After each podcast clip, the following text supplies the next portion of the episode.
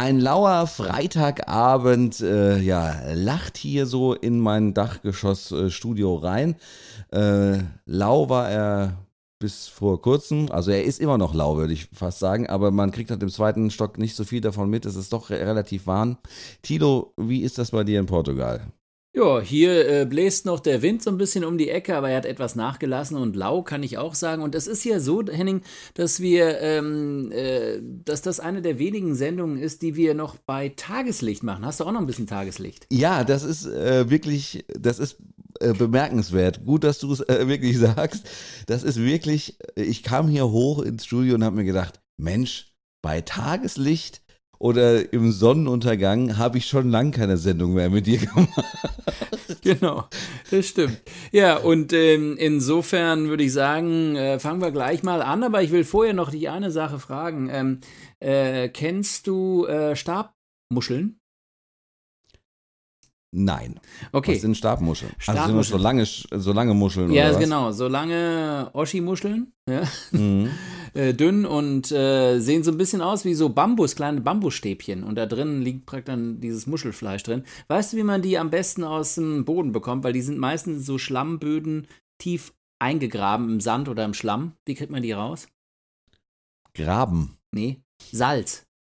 Du, streu Echt? du streust ein bisschen Salz drauf und dann fühlen die sich bedroht und kommen raus und wollen gucken, was ist denn hier los? Und in dem Moment schnappst du sie und hast sie und schmeißt sie dann sofort in deine Pfanne. Und woher du das weißt, das erzählst du uns jetzt gleich in der neuesten Ausgabe von Auf zwei Bier. Auf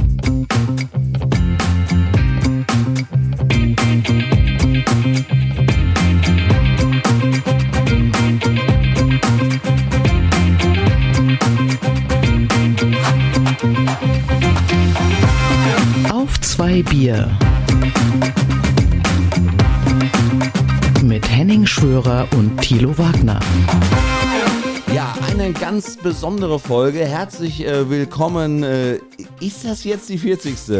Nee, ich glaube noch nicht, Henning. Aber es ist ja auch egal. Verdammt nochmal, es muss doch jetzt langsam mal die 40. werden.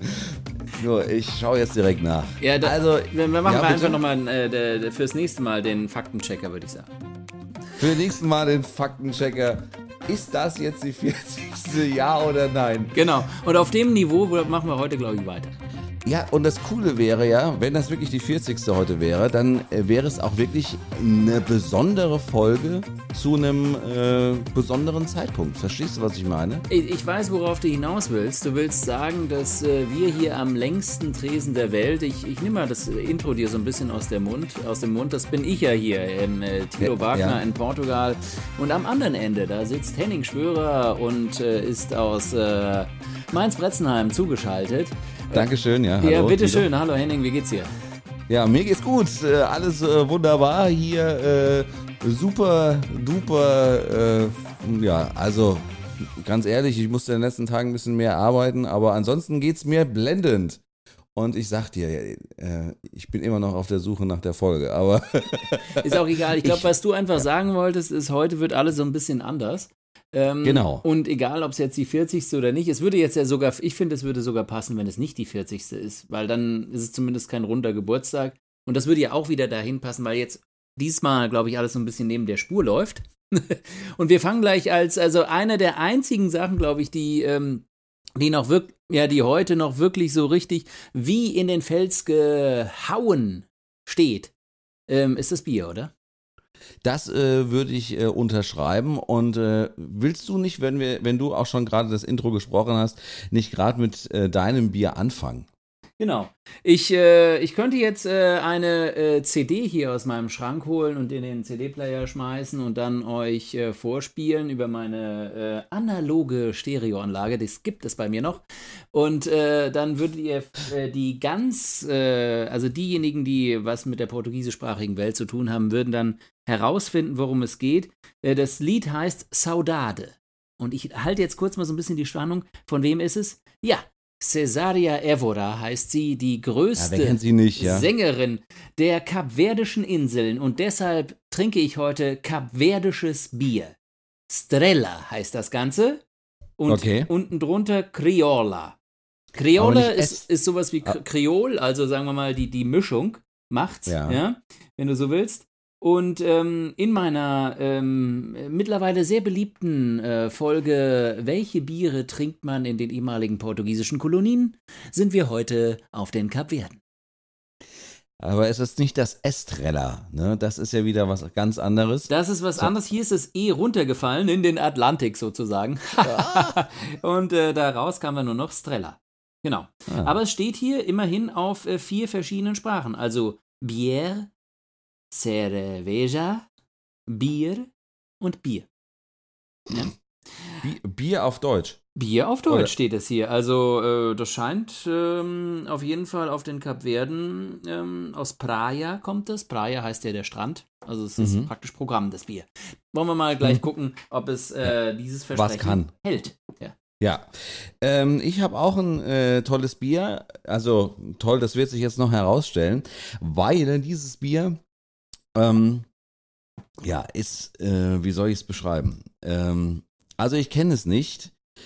Ich kenne es nur von der Werbung. Und zwar hat sich Bitburger irgendwie vor kurzem gedacht, äh, ja, das Bitburger, das haben wir jetzt rausgebracht. Alkoholfrei äh, mit 2% als Radler mit Melone, mit äh, Grapefruit, was gibt's denn noch? Äh, normal.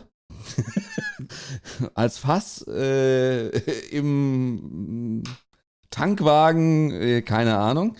Deswegen musste eine neue Marke her. Und jetzt haben sie eine neue Marke und das ist das Eifelbräu Landbier. Ähm, was sie damit bezwecken, weiß ich ehrlich gesagt noch nicht so ganz. Äh, es steht unten drauf, süffig und würzig frisch. Äh, es ist auch das Bitburger Logo drauf, also man sieht auch von vornherein, dass es äh, von Bitburger ist. Ähm, ja, ich lasse mich mal überraschen, würde ich sagen. Genau, ja, ich, also das klingt so ein bisschen eher so nach dem Konzept äh, der äh, Biersuppe, die man früher getrunken hat. Die Bier. Das, für mich klingt das mehr so, äh, die, dass sie dieses, dieses Gefühl von diesen ähm, Gasthausbrauereien, ja, dass sie das so ein bisschen einfangen wollen. Ich glaube, da kann ich mich jetzt, obwohl es ist nicht, also es ist trüb ist es nicht, Genau, aber äh, genau, diese Gasthausbrauereien, das klingt so ja ein nach bisschen süffig und so weiter und so Biersuppe. fort. Genau, dann äh, los, dann mache ich mal auf hier. Ja, ich. Ah. Ja, warte. Ah. Oh. Klack. Oh, oh. Ja. Das klackt ja an allen Enden. Also ich glaube, ich werde das aus der Flasche trinken. Das sieht mir so aus, als ob das äh, nicht ins Glas gehört. Ähm, Also bei mir äh, sieht es mehr aus, als ob es in die Flasche gehört, außer ich, bin- außer ich bin Bauarbe Bauarbeiter. du meinst ins Glas gehört, ja. Ins Glas gehört. Genau. Oh, das, das, das gluckert ja aus der Tiefe der Eifel heraus. Äh, Sehr schön. Ich mach mal hier, ich würde sagen Prost. Prost. Mhm. Ja. Kann man trinken. Ganz, ganz ehrlich. Also, Das Tut hier ist weh. mir eine Ecke zu süß, muss ich sagen. Also das schmeckt ja fast wie Malzbier. du kannst dich ja daran erinnern, dass ich noch nie irgendwie so der riesen Bitburg-Trinker war. Bitburger, ja. Ja. Ähm, Ja, aber genau. das ist okay. Das ist okay. Ja, Ja, also ich habe schon Schlimmeres getrunken in meinem Leben. Ist denn? Das ist, ist äh, durchaus erträglich, ja. Also hier steht auch noch äh, unten drunter äh, Massima Qualidad, also die höchste Qualität und dann unten drunter ein Stern. Hm. Vielleicht, ist natürlich die Frage. Äh, Ne? Was, vielleicht was ist- meinen Sie damit? vielleicht Also- ist es in, in, auf den Kapverden anders, äh, weil das gibt es ja auch so, zum Beispiel in Portugal ist es mit dem Notensystem so, dass äh, die äh, Kinder in den Schulen, wenn die eine 5 ko- bekommen, da freuen sie sich wie ein Schneekönig, weil das ist nämlich eine 1. Und äh, ja, Ah, Und eine 2 im Portugiesischen ist durchgefallen. Also 3, 4, 5 ist alles okay. Aber bei 2 und 1 bist du praktisch durch die Klasse gesemmelt, wenn du willst. also in Portugal ist das so. In Portugal ist es so. Und ich halte mich jetzt gerade, ob das bei den kapverdischen Inseln auch so ist. Das heißt, Maxima Qualidad, also die, äh, die höchste Qualität, ist ein Stern. Und fünf Sterne ist dann das Schlimmste. Stimmt. Das wäre natürlich dann, also ich hoffe, dass sie das nicht für den Hotelbetrieb auch so haben, weil das würde dann wirklich zu Verwechslungen führen. ja. Also ich darf, ich darf nie äh, äh, zu deinen Kindern sagen, na, habt ihr eine Eins nach Hause gebracht? Nee, genau, das darfst du nicht sagen, weil dann kriegst du sofort einen in die Fresse. Jawohl, da kann ich gerade wieder nach Hause fahren. Was wir heute Abend äh, vorhaben, das erkläre ich nochmal kurz. Heute Abend gibt's äh, freien Themenabend. Das heißt also, wir setzen uns hier ganz entspannt hin und äh, tun mal das, was wir sonst normalerweise immer hinter den Kulissen tun, äh, wenn wir so eine Folge aufgenommen haben. Wir unterhalten uns einfach mal über Gott und die Welt. Genau. Und, und, und wenn wir das nicht schon so, äh, sonst auch tun würden, machen wir es jetzt erst recht. Dabei wissen wir natürlich nicht, äh, äh, über was der ein oder andere dann noch sprechen möchte. Aber ähm, ich dachte mal, so, so ein offener Themenabend wäre nicht ganz schlecht. Fände ich, ist auch ganz gut, weil ich meine, wir momentan, wir wussten auch gar nicht, über was wir reden wollen, weil ich meine, in dieser letzten Woche ist ja eigentlich nichts passiert. G7, NATO-Gipfel, ähm, UN-Ozean-Konferenz, äh, habe ich was vergessen, was eigentlich immer so in ein ganzes Halbjahr passen könnte, aber nicht passiert. Wusstest du, wusstest du, dass ich äh, in Elmau in der Nähe schon im Urlaub war, sogar schon zweimal? Hast du, auf der, hast du auf der Bank gesessen, wo früher äh, Merkel und Obama Händchen gehalten haben? Nee, äh, man muss ja dazu, zu, äh, um nach Elmau zu fahren, muss man ja in so ein Seitental rein. Und äh, das, da hat es mich irgendwie nie hin verschlagen. Ähm, aber äh, ich habe gehört, dass die First Ladies äh, durften in das Geigenbauermuseum nach Mittenwald fahren, weil Mittenwald für die ne, für den Geigenbau berühmt ist. Und dementsprechend äh, war eins der Höhepunkte offensichtlich äh, die Fahrt nach Mittenwald äh, zu diesem Geigenbauer-Museum. Ja, das habe ich auch gehört. Also ich glaube, äh, ansonsten, was so irgendwie politisch auf der Agenda war oder so, das habe ich auch wieder total verdrängt und vergessen. Das hatte irgendwie mit irgendeinem so Krieg zu tun, der irgendwie in der Ferne spielt. U, U äh, irgend so ein, so ein Staat, an. Uganda? Ja, genau. Ich kann da auch noch, noch äh, äh, zwei äh, nette Anekdoten äh, von deinen, äh, von zwei deiner Kollegen äh, erzählen, Tilo. Soll ich mal raushauen? Ja, so mach doch. Äh, Nummer eins äh, von Christian Sievers stand irgendwie an einem der, der Tage vor äh, diesem. Ist das, war das ein Hotel, ist ein Hotel, ne? Elmau da, das ist ein Hotel. Vor dem Hotel äh, mit so ein paar Polizisten und äh, äh, an, an der Seite war so ein, äh, ja, so ein Bergwanderweg, ja. Auf einmal kommen aus diesem Bergwanderweg kommen so zwei Gestalten raus und äh, eine der beiden Gestalten sagt so, bonsoir. Und da war es der Macron mit seiner Frau. Ach ja. Die gerade nochmal eine Runde gedreht haben, irgendwie nachts um elf. Das ist, ist doch schön. Er hat es er hat's getwittert und hat sie sogar fotografiert, damit man äh, sieht, ähm, äh, dass, äh, dass sie wirklich da nochmal um Blocke gegangen sind. Und auch ohne, also es sei denn, dass irgendwie die Polizisten von ihm oder die Sicherheitsleute irgendwie im Gebüsch lagen, aber also er ist da wirklich alleine gelaufen und hatte keine Sicherheitskräfte dabei. Ja, ich meine, der, also. der Vorteil von diesem Tal ist ja auch, dass, dass man es eben dadurch, dass es so ein Seitental ist, einfach äh, hermetisch an dem Ein- und Ausgang praktisch äh, abriegeln kann. Und äh, außer man fliegt ja jetzt mit der Drohne rüber oder lässt sich vom Hubschrauber abseilen, aber das würde wahrscheinlich der ein oder andere ähm, äh, Sicherheitsagent auch mitbekommen. Ähm, ja. Alles sich, andere wird ein bisschen schwierig. Genau, genau lässt sich das recht. dann wahrscheinlich dann relativ entspannt organisieren. Also ähm, ja. Äh, was ja in anderen Fällen nicht immer so der Fall ist. Also ja. was der wahrscheinlich auch der, was wahrscheinlich auch der Grund dafür ist, äh, dass die ähm, das ja schon zum zweiten Mal da gemacht haben. Ne? Richtig. Ähm, und ziemlich ähm, in kürzerem Zeitrahmen. Also ja. Äh, ich glaube, das wird sich wahrscheinlich in, in Deutschland jetzt so ein binseln. alle zwei Jahre alle zwei Jahre Elmau. Elmau, ja. genau, ist doch schön. Ja, ich wollte aber äh, noch. Die zweite, ja. die zweite, die zweite Geschichte habe ich noch. Ach so. So. Die zweite. Ja. Erzähl. Ja. Die zweite Geschichte ist von deiner Kollegin äh, Dunja Hayali. Die, also kannst dir vorstellen, dass, also nächste größere Stadt äh, wäre ja Garmisch. Äh, und ähm, ja, vielleicht halt auch Mittenwald, da wird es wahrscheinlich, weil äh, Kurort und so, äh, wird es wahrscheinlich auch das, oder gibt es auch das ein oder andere Hotel, aber natürlich wegen äh, dem G7-Gipfel war da alles ausgebucht. Kein Hotel mehr frei. Also musste Teile der Crew, unter anderem äh, Dunja Hayali, in Österreich äh, ins Hotel, um da zu übernachten. Was ja nicht schwierig ist, weil man da hinten fährt man einen Berg runter und da bist du sofort in Innsbruck. So, so weit, so gut. Ähm, die, das ZDF hatte ja irgendwie so ein Morgenmagazin arrangiert, wo sie dann morgens äh, von dem G7-Gipfel in Elmau halt dann praktisch die Sendung gefahren haben. Und an einem schönen Morgen äh, musste sich zugetragen haben, äh, dass äh, die Crew von äh, Dunja Hayali inklusive ihr auf dem Weg von Österreich nach Deutschland einen Hirschen angefahren haben. So, jetzt äh, ist es nicht so, dass äh, sie da irgendwie den Hirschen anfahren wollten ähm, und dann einfach weitergefahren sind, sondern die mussten erstmal die Polizei, also die österreichische Polizei anrufen. Die kam dann auch und die haben sich richtig Zeit gelassen äh, mit äh, der Aufnahme des Unfalls und allem drum und dran.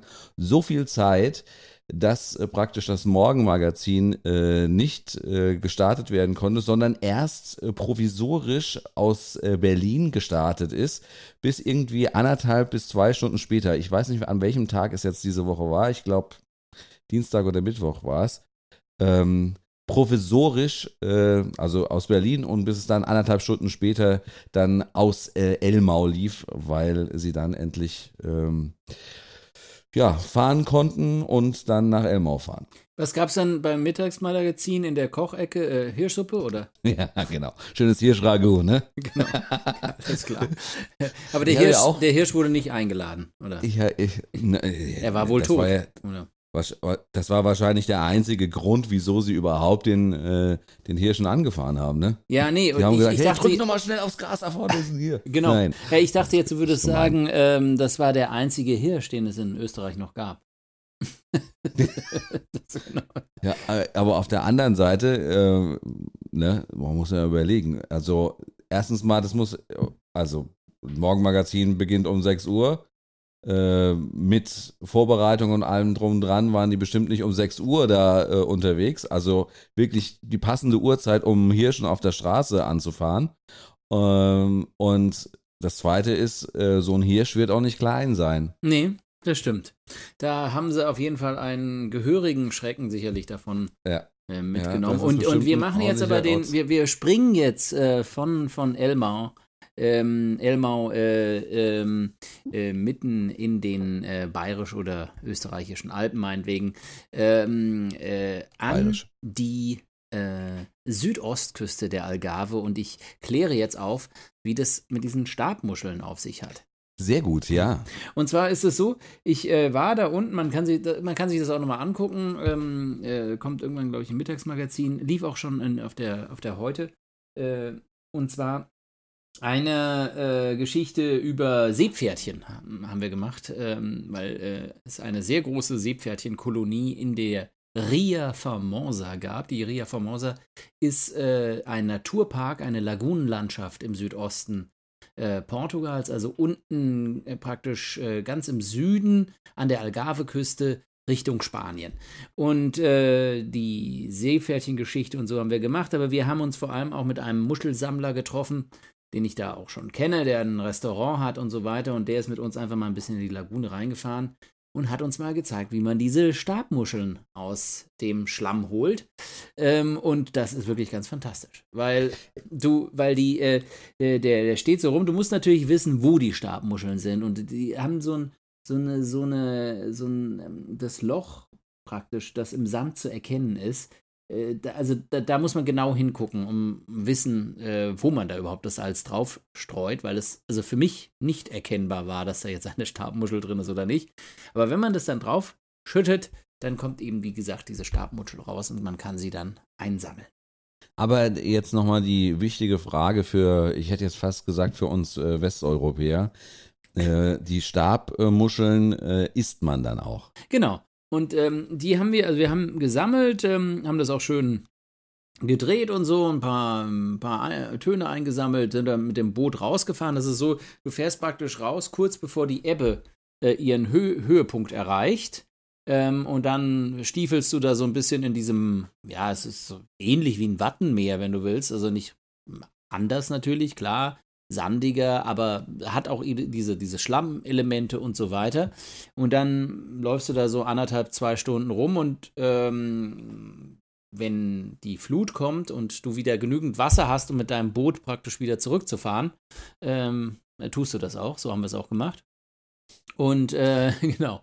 Äh, was war die Frage? Genau. Äh, und dann, genau. Und wir haben die also gesammelt.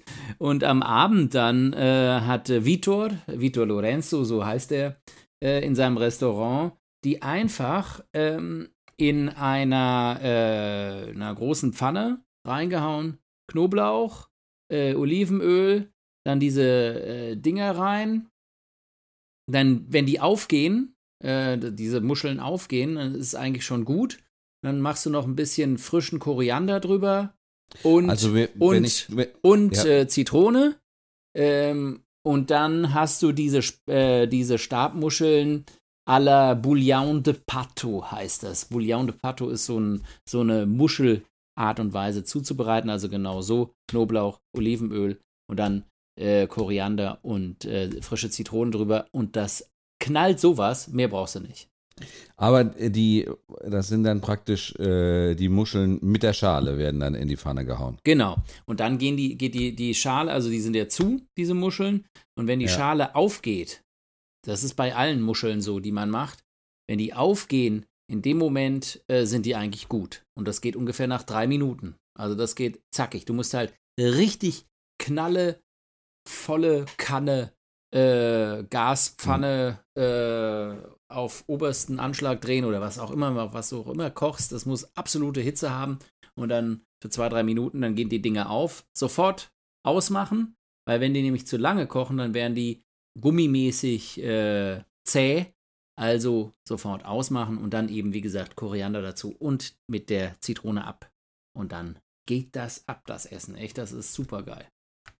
Ich hatte ja mein, äh, wie soll man sagen, mein äh, ähm, äh, besonderes Erlebnis mit Muscheln in Holland.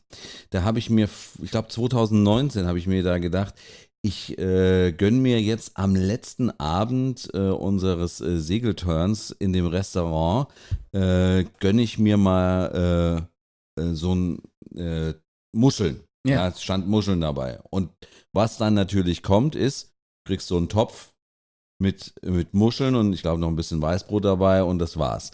Die machen das natürlich ein bisschen anders. Die machen das ja praktisch in so einer Brühe, werden ja praktisch so diese schwarzen. Diese äh, Miesmuscheln, ja. Diese Miesmuscheln, genau, erhitzt und die sind dann halt da drin und die isst du äh, dann da raus aus diesem Topf. Und ähm, das äh, Schöne daran war, dass ich eigentlich gedacht habe, wenn, ja, wenn du da jetzt so Muscheln bestellst, also da kommen jetzt mal, lass mich mal sagen. 15. 10. 10. 10 so. 15. Ja. Und dann ist dir die Sache gelaufen. Vielleicht noch ein bisschen, kriegst du noch ein bisschen, ich glaube, es gab sogar irgendwie Kartoffeln oder Pommes frites oder sowas mit dazu. Und ähm, ja, aber das ist wirklich ungelogen, kam da halt praktisch so ein ganzer äh, gusseiserner äh, Pott voll mit Miesmuscheln bis zum Rand. Sehr schön. Ja.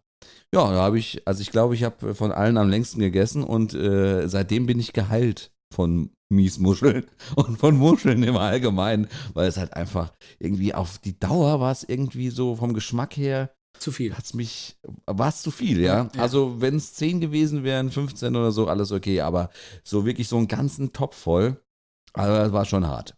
Nee, also äh, Miesmuscheln ähm, kann man auch sehr schön noch mit, ähm, ähm, mit Spaghetti machen. Also das ist äh, ja. etwas, was äh, ich hier auch häufiger mache. Und zwar mache ich bei, dem, bei den Miesmuscheln mache ich so, ich weiß nicht, wie es die Holländer gemacht haben, aber da kommt im Prinzip Zwiebeln und Knoblauch auch in Olivenöl und dann wird das aber Ganze mit Weißwein abgegossen erstmal und dann hast du schon so ein bisschen mehr Brühe. Dann kommen die ganzen Miesmuscheln da rein und auch wieder volle Kanne. Ähm, Und äh, da bildet sich dann mehr Sud, als man denkt, weil in den Miesmuscheln selbst ja noch mehr Wasser drin ist und so weiter. Also das Ganze, mhm. äh, das zieht ziemlich viel Wasser raus, also hast du dann am Schluss diese Soße drin. Was ich dann mache, ich, ich hole die Miesmuscheln raus, äh, ziehe die, die, die, das Muschelfleisch aus diesen schwarzen Dingern raus, schmeiß die äh, schwarzen Schalen weg, hab dann nur die Miesmuscheln. Ein, ein Teil von diesem ganzen Sud hebe ich auf, Mach dann aber in dem gleichen Topf äh, nochmal Knoblauch und äh, so kleine Cherry-Tomaten rein. Und eine, so eine, so eine kleine Peperoni, eine scharfe Peperoni dazu. Und dann äh, bildet das so ein bisschen Tomatensauce dazu und gießt dann einfach so ein paar äh, Schöpfkellen von diesem äh, Muschelsud dazu. Und dann haue ich da direkt die gekochten Spaghetti rein. Das ist, gibt dann praktisch so eine Matsche ähm, und, und, die, und die Miesmuscheln eben auch noch am Schluss obendrauf und dann das alles zusammen verwirrt, verrührt und auf den Teller. Das ganze Rezept gibt es bei uns dann nochmal auf der Webseite zum Nachgucken. Zum Nachgucken, genau. ja, weil, also das, das ist wirklich sehr gut. Und da ist, da ist der Vorteil, dass du halt diese Spaghetti dazu hast, die dann eben diesen, diesen, ja, äh, etwas, äh, äh, diesen Muschelgeschmack, den du nach der, deiner 34. Muschel irgendwie äh, nicht mehr so ganz äh, runtergeringen konntest, der wird dadurch natürlich etwas, ähm, sagen wir mhm. mal, verteilt, aufgebröselt auf äh, eine ja, Getreidespeise wie Spaghetti. Wo man, äh, also wo ich jetzt, ohne dir nahe treten zu wollen, äh, ich jetzt das immer wieder äh, bewundere, dass äh, du dich doch kulinarisch weiterentwickelt hast, wo du doch damals in unserer WG äh, dafür bekannt warst, dass es außer ähm, äh, Toma also Tomatensauce und Nudeln nichts anderes gab. Ja, wenn man, das war aber immerhin eine Speise und damit unendlich mal mehr, als was du gemacht hast. du Sorry, ich, kon, ich konnte Rührei. Ja, du konntest Rührei und Speck. Gut. Genau, ja. das stimmt. Nee, aber ich habe schon noch ein bisschen mehr gemacht. Also ich kann mich erinnern, äh, ich weiß jetzt nicht mehr was, aber ich auch nicht. genau. Es war sicherlich noch ein, äh, doch irgendwie so Kartoffeln und dann die Heringe vom Aldi dazu. War ich aber nicht dabei. genau. Sowas habt ihr immer dann gemacht, wenn ich nicht dabei war. Genau. Ich. Ja, oder zum Beispiel den, äh, also der Kebab, den ich da unten in der Neustadt geholt habe, der hat auf unserem Küchentisch auch gut gegessen. Geschmeckt. Ja, Im Essen holen war ich auch 1A, ja. Genau. Nee, aber äh, ja, Kochen ist auf jeden Fall ähm, zu einer, wirklich, äh, mache ich sehr gerne mittlerweile. Und ich kann auch schon ein paar mehr ähm, Speisen jetzt mittlerweile. Außerhalb von Nudeln. genau. Aber beim Kochen, da muss man echt dazu sagen, ist es so, man spielt sich trotzdem auf so ein, so ein paar ähm, äh, ja, Gerichte ein. Ich würde mal sagen, bei mir sind es so irgendwie 10, 15 vielleicht ungefähr. Ähm, und man muss dann immer noch seinen eigenen äh, Schweinehund überwinden und sagen, nee, jetzt machen wir was anderes und nochmal irgendwie in ein Kochbuch reingucken oder sonst was irgendwie sich inspirieren lassen. Und was bei mir ein bisschen problematisch ist, was ich noch ein bisschen verbessern kann, so als guter Vorsatz, für die nächsten 40 Folgen Podcast, Henning. das ist übrigens die 39. heute. Äh, ja. Die 39. genau. Äh, würde ich, äh, würde ich sagen, ähm, äh, ist einfach, äh, dass man sich am Tag davor schon Gedanken macht, was man macht. Weil bei mir ist es so, ich gehe meistens ähm, einmal die Woche groß einkaufen und friere dann eben auch ein Fleisch oder irgendwie äh, frischen Fisch oder so ein. Ähm, und den, äh, den muss man aber natürlich rechtzeitig auch wieder aus dem Gefrierfach rausholen, ähm, um damit es einigermaßen gut äh, schmeckt alles, weil diese, diese schnell in der Mikrowelle irgendwie aufgewärmtes Fleisch, äh, nee, das gibt's nicht. Und deshalb ähm, ist da eigentlich im Prinzip gut, wenn man sagt, okay, und abends äh, setzt man sich nur mal kurz hin und überlegt sich, was man am nächsten Tag macht. Das ist eigentlich schon eine ganz, ganz tolle Sache. Und nicht, wenn man irgendwie morgens irgendwie Stress, keine Ahnung, 10, es ist 11 Uhr und du so, ach, ich würde ja eigentlich gerne noch Hähnchenflügel äh, äh, essen. Die sind jetzt im Gefrierschwach. In an, anderthalb Stunden kriege ich die nicht äh, da einigermaßen wieder raus. Meine geschätzte Frau macht es ja sogar mittlerweile so, dass sie sich in ihren äh, Terminkalender äh, freitags immer reinschreibt, was es in der nächsten Woche gibt und äh, kauft es dann eigentlich samstags ein, insgesamt. Und das, Schö das Schöne ist, ich, so kann ich sogar theoretisch sehen, was es äh, wirklich an welchem Tag äh, gibt. Also ich meine, das wenn man mal keinen Bock hat, dann verändert sich das auch, ist klar. Oder du, du kommst einfach nicht nach Hause, bleibst einfach. Oder ich komme halt nicht nach Hause, genau. ganz klar. Auch das ja, ist die andere diese scheiß du ja. Karottensuppe, auf die habe ich keinen Genau. Bock. Ich Schatz, ich muss heute länger arbeiten. muss länger der arbeiten und Klassiker, dann gehst ja. du richtig schön zum Italiener. So, genau, so machen wir das. Ähm, und das Zweite, was wir gemacht haben, äh, das ist jetzt schon mal ein paar Monate her, aber ich finde, es funktioniert ganz gut, ähm, ist, wir haben uns für den Kühlschrank äh, so Kästen gekauft, wo wir drauf schreiben, äh, also ein Kasten für Fleisch und Wurst, ein Kasten für Käse, ein Kasten für Soßen und so weiter und so fort. Damit du weißt, äh, was du hast. Und die sind halt so halb durchsichtig, zum Beispiel jetzt mal beim Fleisch. Du siehst, wie viel du davon hast. Es bleibt nichts irgendwo hinten in der Ecke liegen äh, und äh, vergammelt und du siehst es dann und musst es wegschmeißen, äh, sondern du siehst, wie viel du von was hast.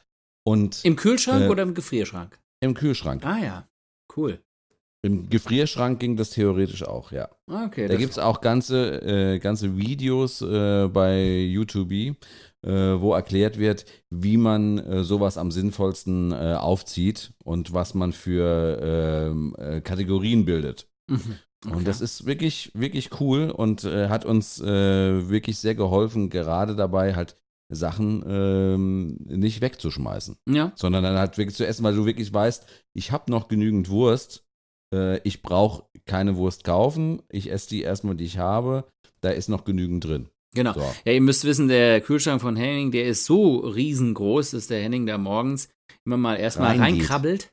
Und So. äh, genau. Und dann ganz Grad hinten im, im letzten Eck, da muss er praktisch so durch so einen kleinen Tunnel durch und dann hinten äh, die Salami rausholt. Und das ist natürlich gut, wenn da vorne irgendwie schon draufsteht, Wegweiser Salami hier lang, wir haben noch.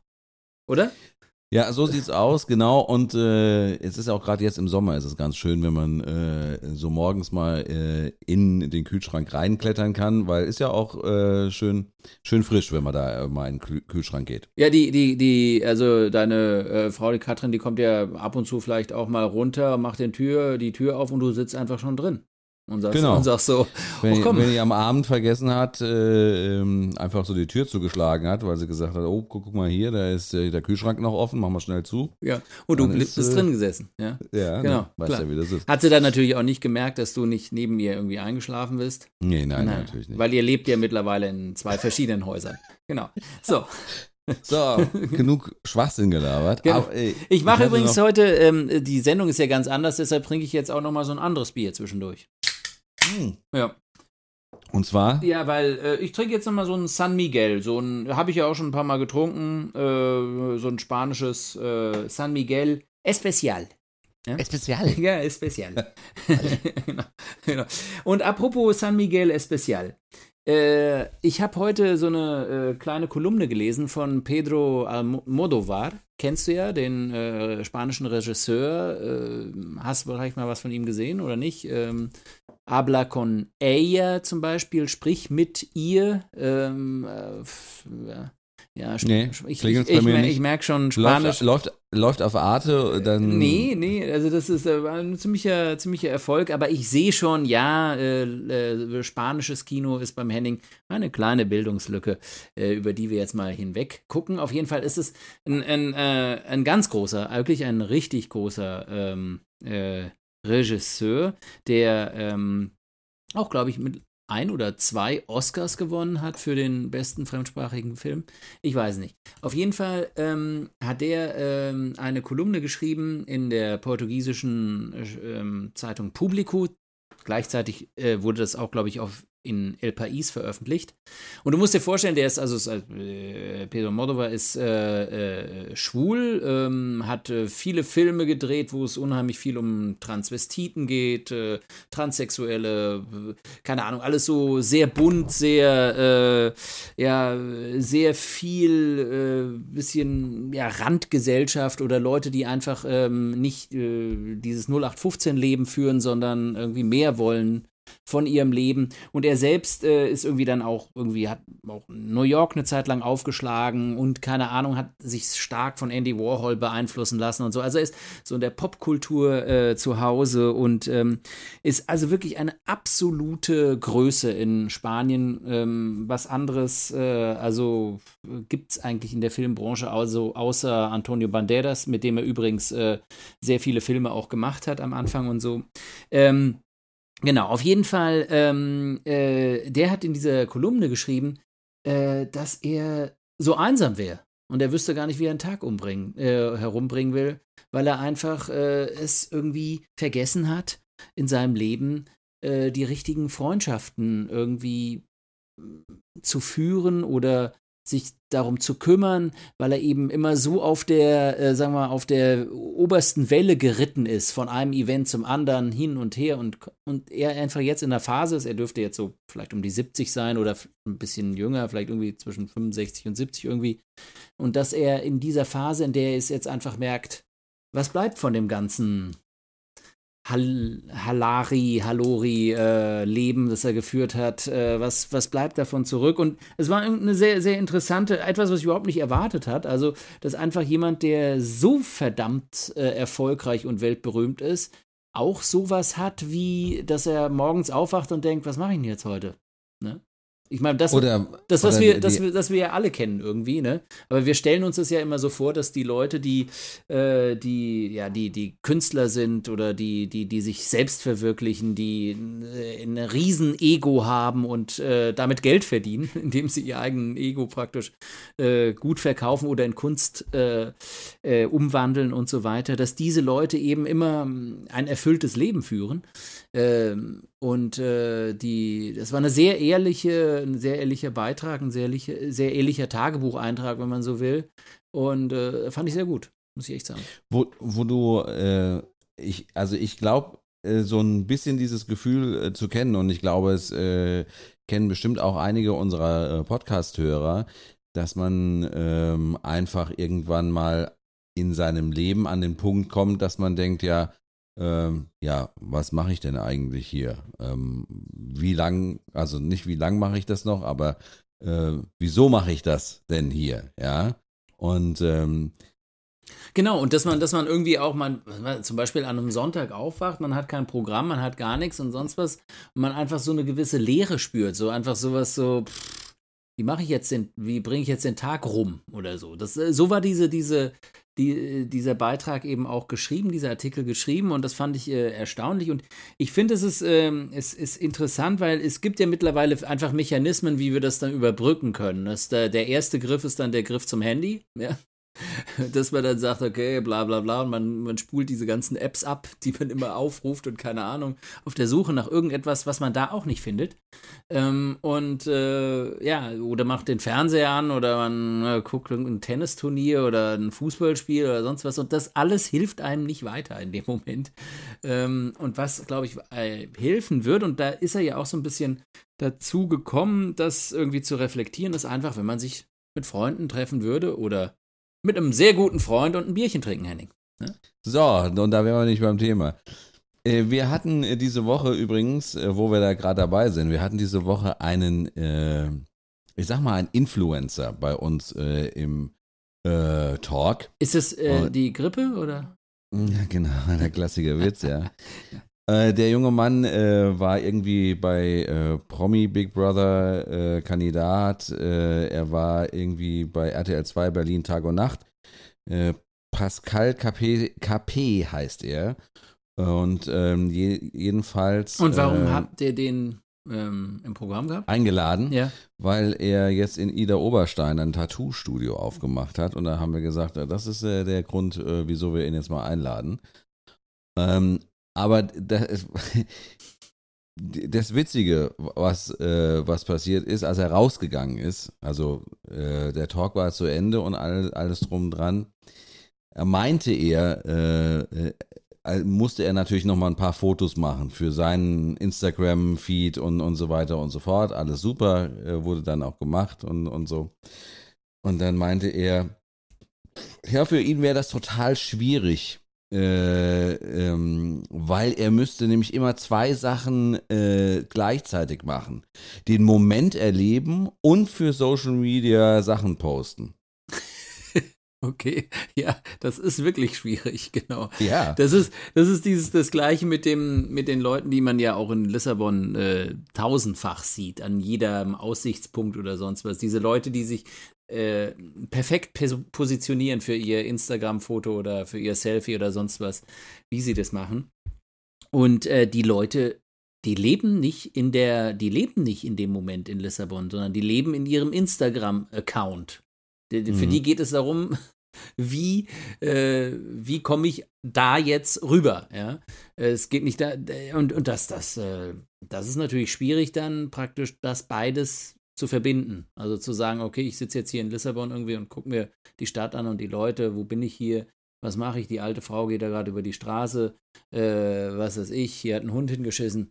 Ähm, so, ja, solche Sachen. Ja. Aber du hast, du hast äh, vollkommen recht, weil im ersten Moment habe ich eigentlich erst gedacht, äh, also der Typ, der, der hat sie nicht alle, ja. Also äh, im ersten Moment hätte ich eigentlich gesagt, äh, ja, ich habe es auch total hart hier. Ich muss auch zwei Sachen gleichzeitig. Ich muss arbeiten und den Moment erleben, ja. ähm, aber äh, das ist, er, er, hat ja im Grunde hat er ja recht, ja.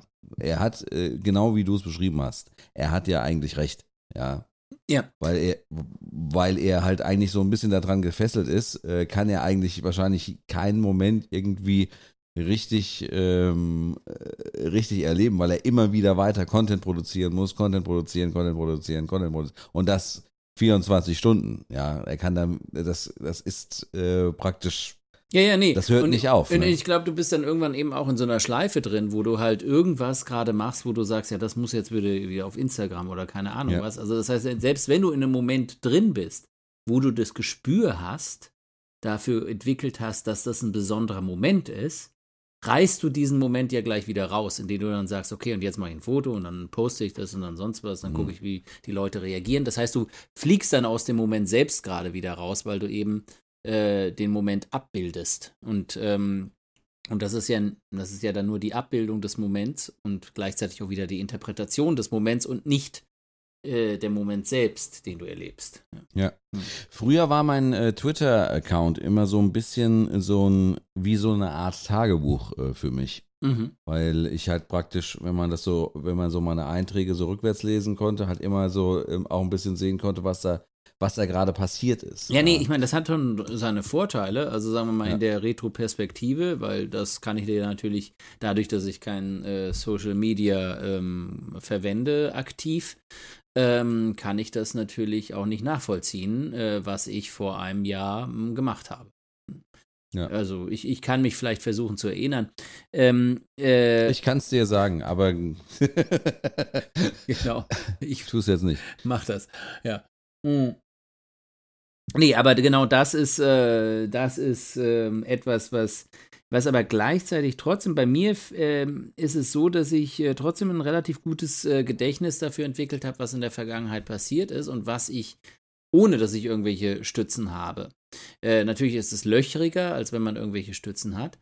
Ähm, aber ähm, aber ich kann das immer ganz gut ähm, äh, auch an, an Jahreszahlen festmachen. Also wenn jetzt irgendjemand, wenn wir irgendwie, wenn ich mit meiner Familie über darüber rede, ja, könnt ihr euch noch erinnern, der Familienurlaub da in Südfrankreich, keine Ahnung, und dann keiner weiß, wann das war. Und ich sagte, das war 1990, weil da lief nämlich die WM davor und da kann ich mich erinnern, da bla bla bla. Also es gibt so Momente, irgendwie Olymp äh, diese, diese, diese großen Sportevents, die eben so eine gewisse Zeitleiste da reinbringen. Ähm, das sind nicht nur Sportevents, sondern es gibt eben auch andere historische Erlebnisse, meinetwegen äh, Tschernobyl, äh, AKW-Katastrophe ähm, oder äh, sowas wie der Fall der Berliner Mauer oder so, das kriegen wir alle noch hin, äh, wann das war. Aber solche Momente habe ich irgendwie äh, in mein eigenes Gedächtnis irgendwie so verwoben, dass sie eben äh, eine Stütze sind und einfach ich das äh, relativ gut chronologisch alles äh, nachvollziehen kann und dir sagen kann, eben ja, da und da äh, waren wir zum Beispiel ähm, auf Sylt zusammen. Du weißt, wann das war? Das war zu den Olympischen Spielen in Atlanta. Jetzt ist natürlich die Frage, wann waren die Olympischen Spiele in Atlanta? 96. Ja. ja mit dem Attentat äh, bei den Olympischen Spielen in Atlanta Genau, genau. zum Beispiel. Genau. Gibt's auch einen guten Film drüber. Hast du den mal gesehen? Ja. Nee, Hm. gibt's echt? Ja, ähm, und äh, ich komme jetzt nicht ganz drauf, aber es ist, ähm, es geht um einen ähm, einen Outsider, der praktisch, der als Sicherheitsmann da gearbeitet hat. Ah, wie heißt der? Das kriegen wir, äh, das kriegen wir heraus. Das ist der, der Faktenchecker fürs nächste Mal auf jeden Fall. Und äh, wir verlinken das und ver natürlich auch in den, Genau, und in den ich Shownotes. Das, das wollte ich schon- immer mal sagen, Henning. Wir verlinken das in den Shownotes. Das ist auch so ein Satz, den du immer sagst. Genau, äh, ich hab's mir auch gerade schon aufgeschrieben. Mhm. Und, ähm, ähm, und es ist, ja, er wird dann praktisch zu so einem Hauptverdächtigen und äh, rückt so dermaßen ins, äh, ins Rampenlicht und wird praktisch von den Medien da komplett äh, untergebuttert, zerfleischt, das ganze Leben zerfällt. Und Aber wir reden von der Doku. Wir reden nee, nee, nee, ein Spielfilm ist es. Ist ein Spielfilm. Ist ein Spielfilm, genau. Äh, und es geht im Prinzip eher darum, wie jemand, der irgendwie falsch verdächtigt wird, äh, etwas getan zu haben, ähm, äh, auf einmal äh, mit so einem Event äh, praktisch konfrontiert wird und äh, von dem überrollt wird. Ja. Ähm, und das ist wirklich ein, ein, ein guter Film. Okay. Ja, kann ich empfehlen. Ja. Soll ich auch noch eine Filmempfehlung machen oder wollen wir noch mal ein ganz anderes Thema aufmachen? Ja, wenn dir jetzt gerade eins einfällt oder ein Film einfällt, den du demnächst irgendwie gesehen hast. Also ich habe, ähm, und äh, das verlinken wir in den Show Notes, und zwar sowas von, äh, ich habe äh, eine Dokumentation heute Abend gesehen, und zwar äh, von Steuerung F, SDRGF. Das ist ein äh, Format, ein YouTube-Kanal von äh, Funk, und damit von den Öffentlich-Rechtlichen. Da brauche ich dir nichts zu erzählen, Tilo, die kennst du alle dann auswendig. Ähm, und äh, es gibt ja da praktisch eigentlich zwei große ähm, Formate, die äh, sich halt gerade mit, mit, mit so ähm, äh, Aufklärungsthemen äh, beschäftigen und äh, da immer äh, gerade was Recherchearbeit ganz vorne mit dabei sind. Also das letzte, was ich von denen gesehen hatte, war zum Beispiel ähm, diese ähm, AfD-Gruppe aus dem Bundestag, Mm, die mm, mm. Äh, ja dann auch äh, eine eigene Dokumentation nochmal in der ARD bekommen hat mit diesen Chatverläufen und so weiter und so fort. Das war auch eine Sache ich, von äh, Steuerung F und Steuerung F hat jetzt äh, einen ähm, äh, wirklich anderthalbstündigen Dokumentarfilm über Afghanistan gedreht. Und zwar sind die mit der ähm, Journalistin, die den äh, Film gemacht hat, und einem Kameramann im Grunde ähm, nach Afghanistan geflogen vor ein paar Monaten. Ist es diese ZDF-Journalistin? Nee, oder? Nee, ich glaube nicht, dass es. Ich, also sie sagt es zumindest nicht. Okay, ja. Und äh, sie äh, ähm, trifft da unter anderem ihren ähm, Opa seit, ich glaube, 40 Jahren wieder zum ersten Mal. Ach, sie ist Afghanin. Oder? Sie ist Afghanin, sie ist Ah, ja, in, ja, äh, ja ich, wenn ich es jetzt noch wüsste, ist sie geboren. Also sie ist in Afghanistan geboren, ist aber praktisch äh, während des Krieges äh, mit äh, den ähm, Amerikanern, also äh, zwischen Russen und Amerikanern, äh, ist sie praktisch geflohen mit ihren Eltern damals nach Deutschland und äh, spri äh, spricht eben entsprechend halt auch fließend Deutsch. Und äh, also sie ist Ja. so, sie ist so Anfang 40 oder sowas und äh, ist halt als ganz kleines ja, Kind. Mitte äh, 30 würde ich sagen, ja. ähm, äh, Moment, also Mitte 30 und wenn du sagst, sie hat ihren So Opa 90er. seit 40 Jahren nicht 80er. gesehen. äh, Ja, gut. Dann, wird's, Keine Ahnung, 30 Jahre. dann war 40 sie ja Jahren. minus 5, als sie das letzte Mal den Opa Ja, gesehen das, hat. so war es. Ja. Ja. Wie ist, wie, wie, Ich wa- wie ich ist weiß man nicht, so wie mit alt sie ist. mi- minus 5? Ich weiß nicht, wie alt Wie ist. man da Das so? Interessante ist, äh, dass sie äh, praktisch eine Drehgenehmigung bekommen von äh, den Taliban Mhm. und ähm, die ähm, dann halt äh, unter anderem halt äh, filmen dürfen, äh, die ganzen Patrouillen. Also es gibt mittlerweile in Kabul alle 500 Meter eine Kontrolle, die halt guckt, dass alles gut läuft und so weiter und so fort. Und sie können dann halt mit dieser Taliban-Polizei und dem Polizeioberst ein Interview führen, fahren auch in das Hinterland, erklären auch ein bisschen so die Zusammenhänge, gerade diese, diese ganzen, äh, diese ganzen Kriegsproblematiken, dass es äh, gerade unter den äh, Taliban-Kämpfern äh, Jugendliche gibt im Alter von 18 Jahren oder so, die nichts anderes kennen außer Krieg. Und ähm, das ist schon sehr, sehr, sehr, sehr, sehr beeindruckend, weil da irgendwie halt total viel aufeinander clasht, ähm, weil im Moment halt in Afghanistan äh, so der Konsens also Konsens wäre falsch, weil das wäre ja dann praktisch eine Übereinstimmung. Aber äh, es gibt halt auch einen großen Teil, der sagt, im Moment äh, ist es eigentlich ganz gut, so wie es ist, weil äh, die Taliban sehr, sehr viel Frieden und sehr viel, viel Ruhe in, in das Land gebracht haben, ja. Und es gibt äh, natürlich auch einen Teil, die sind, äh, die sehen das nicht so. Äh, die sehen das ganz anders, weil sie halt auch an das denken, was die Taliban vor, davor gemacht haben. Und äh, das, diese, dieses Spannungsfeld, äh, das versuchen sie halt so ein bisschen aufzudecken. Auch äh, die Tatsache, dass zum Beispiel während den Angriffskriegen der Amerikaner nach 2001 ähm, da einiges, äh, ich sag mal, an äh, Credits äh, zerbombt wurde, ähm, weil halt einfach Zivil Zivilisten getroffen worden sind. Ähm, Absolut. Und die haben da, ja. Und die haben da auch konkrete Beispiele, sprechen mit Leuten, die praktisch aufgrund dessen, weil die Amerikaner äh, sie, äh, also das Haus auseinandergenommen haben, um es mal kurz zu sagen, äh, Spoiler-Alarm, äh, zu den Taliban jetzt gegangen sind. Ja. Früher nie bei den Taliban waren und die Taliban nicht, äh, nicht gut gehe geheißen haben. Ja. Aber jetzt sagen, ja, äh, wir sind jetzt bei den Taliban, weil das ist die einzige Möglichkeit, uns gegen diese, diese westlichen Aggressoren irgendwie zu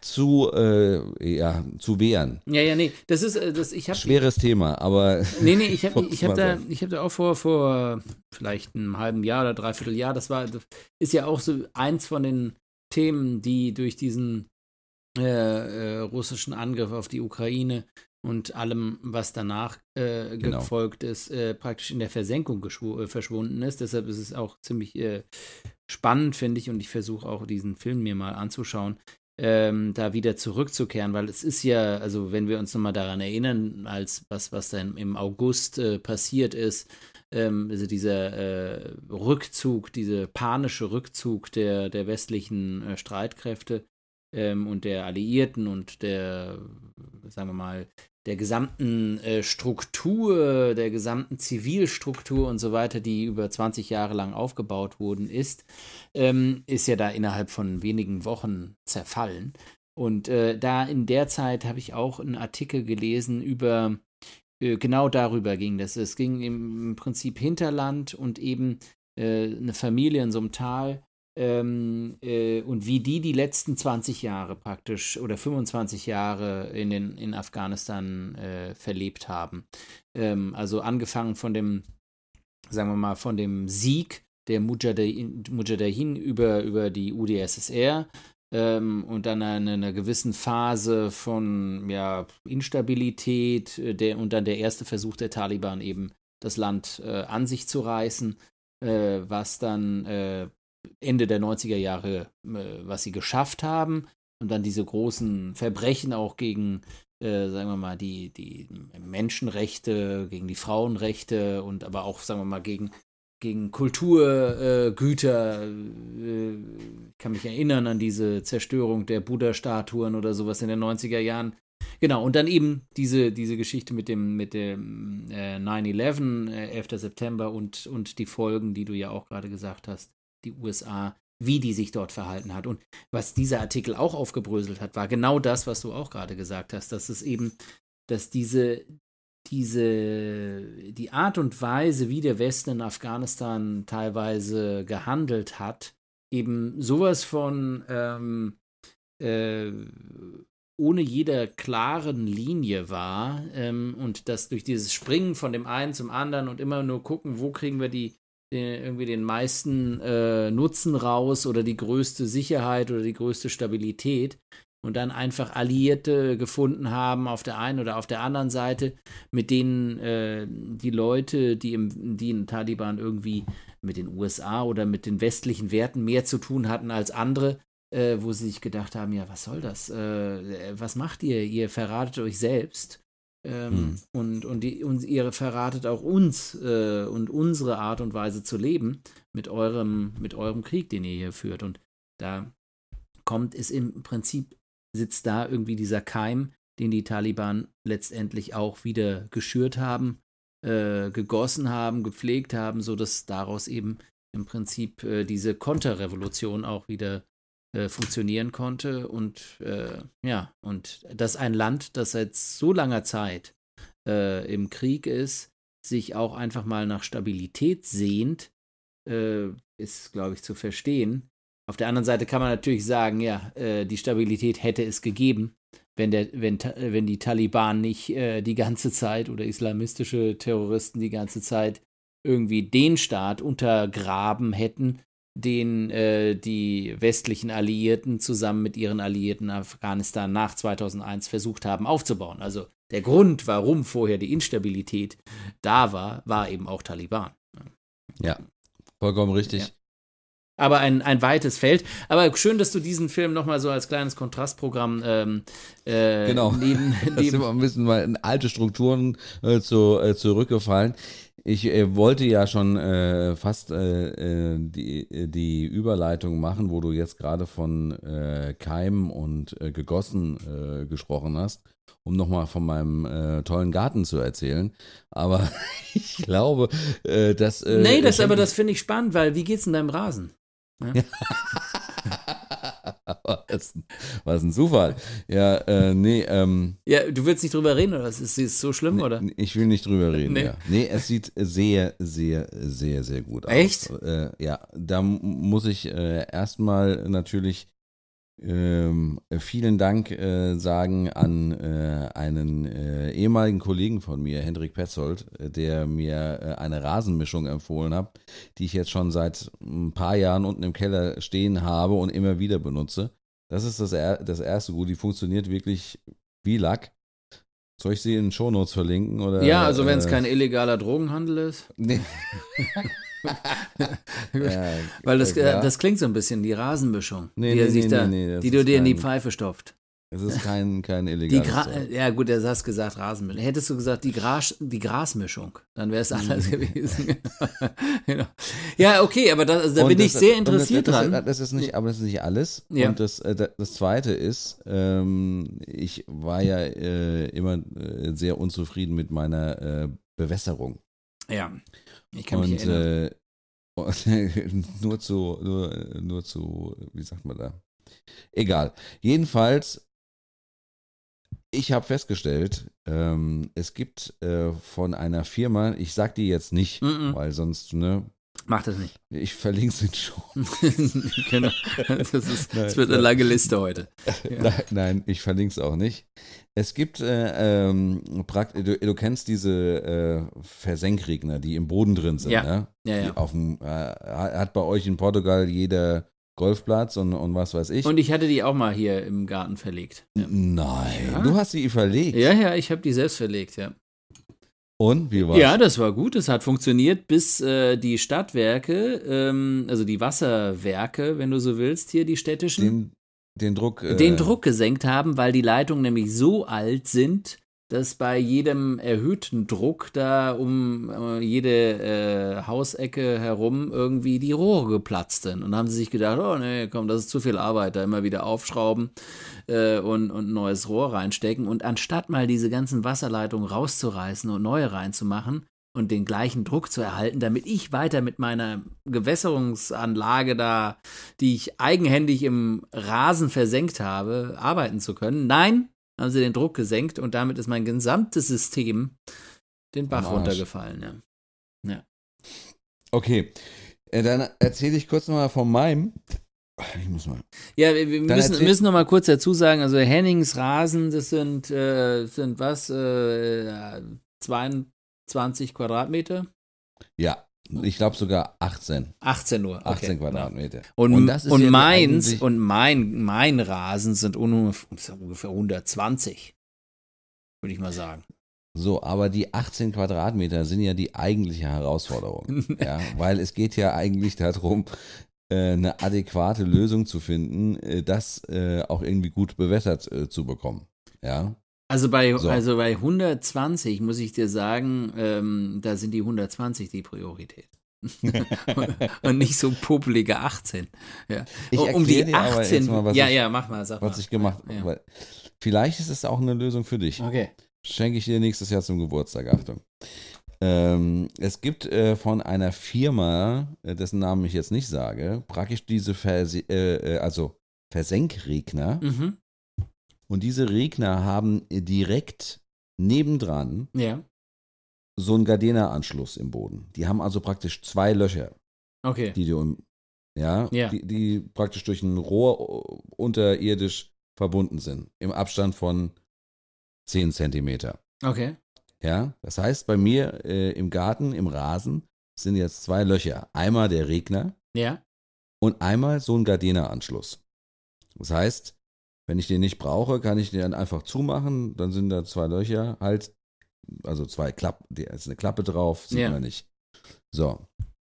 Wenn ich da den Gardena-Schlauch anschließe ähm, und äh, da mal Feuer drauf gebe, dann kommt das Teil raus und äh, regnet so, wie ich es eingestellt habe. Okay. Zwar 360 Grad bis zu 12 Meter weit, als ich das eingestellt habe. Das erste Mal, kannst du mal meine Nachbarn fragen, war das eine Riesenfreude, weil äh, ich das bis zu meinen Nachbarn geschossen habe. Ja, klar. 12 Äh. Meter ist ein bisschen viel für einen, der eben 18 Quadratmeter Garten hat. Genau. Und da musste ich ordentlich runterschrauben, aber äh, jetzt geht das Teil ab wie äh, Schmitz Katze und äh, macht wirklich nur Garten mit inklusive Rasen, ohne ähm, Terrasse oder irgendetwas äh, Fenster. nass. Ja. oder Fenster oder irgend sowas nass. Und äh, das Schönste ist halt, du musst halt nicht, wie du es damals gemacht hast, irgendwie äh, den ganzen äh, Garten umgraben, sondern du gräbst halt einfach nur an einer Stelle äh, so einen Regner in den Boden rein, machst die, machst die Grasnarbe wieder drauf und äh, ja, und das war's. Und dann ähm, hast du einfach einen normalen Gartenschlauch, den stöpselst du da bei dem Dings rein Richtig. und dann läuft die Sache. Genau. Und so sieht's aus. Schön. Und das Ja. ist äh, wirklich, es ist eine, eine, eine coole Sache, vor allem, äh, weil, wie gesagt, du musst äh, weder irgendwie groß durch die Gegend äh, baggern, um es mal so zu sagen, und äh, es ist nicht so teuer. Mhm. Ja. Das Also- klingt sehr gut, ähm, zumindest was die Bewässerung anbetrifft. Aber ich habe so das leise Gefühl, dass bei mir das Problem nicht die Bewässerung ist, sondern es tiefer liegt. Also ich, ich, ich rede von Pilzverfall, äh, ich rede von äh, schwerwiegenden Löchern, die aufgetreten sind, äh, von Klee, der praktisch über Uh, ganz da, müsse, ich, da Ja. müssen wir, glaube ich, nochmal eine extra Folge. Da müssen wir äh, nochmal eine ganz neue Folge machen. Äh, wie kriegt man seinen Rasen erstmal zu dem äh, Zustand, wo man ihn nur noch bewässern muss? Und äh, äh, Ja, ja, da bin ich Rasen jetzt mähen. halt. Da bist du jetzt schon auf deinen 18 Quadratmeter. So, hätten wir das geklärt. Haben wir das geklärt? Und äh, zum Abschluss noch, ähm, Henning, wann hast du Urlaub? Ich habe Urlaub ab dem 1. August, Ah ja, gut. So, also 30. weißt du, äh, ab wann ich Urlaub habe? Ab heute. Ja, so sieht's aus, du alte Umme. Genau. Ah. Und zwar endlich ist das ist der erste richtige Urlaub, also wo ich mal wirklich ähm, darauf bestehe, ähm, zu sagen, ich bin nicht da, seit drei Jahren.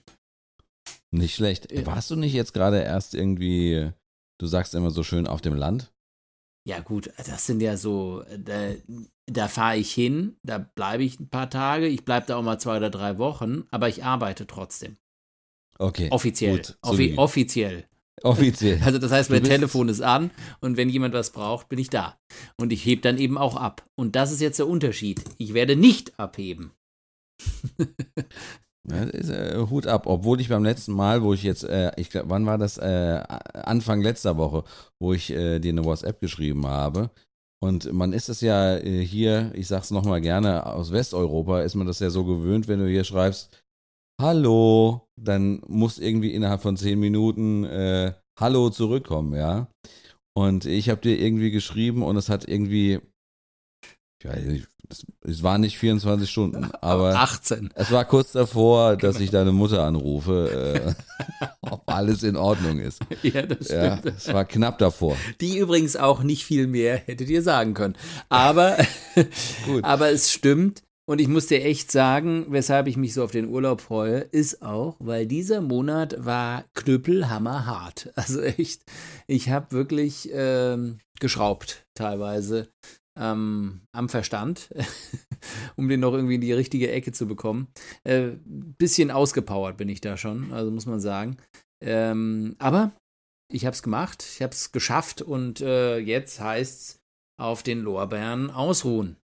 Und deswegen machen wir jetzt Feierabend und äh, entlassen dich in deinen äh, wohlverdienten Urlaub. Äh, das war die 39. Folge von äh, Auf äh, zwei Bier, der offene Themenabend. Ich fand es eigentlich gar nicht mal äh, so schlecht, ehrlich gesagt. Ich hoffe, euch hat es auch gefallen. Tilo, hat es dir auch ein bisschen Spaß gemacht? Ja, wie immer, klar. Also ich meine, reden könnten, konnten wir ja schon immer. Das ist uns ja praktisch So. in die Wiege gelegt Wiege worden. gelegt. Genau. Insofern, wir sind für alles da. Genau.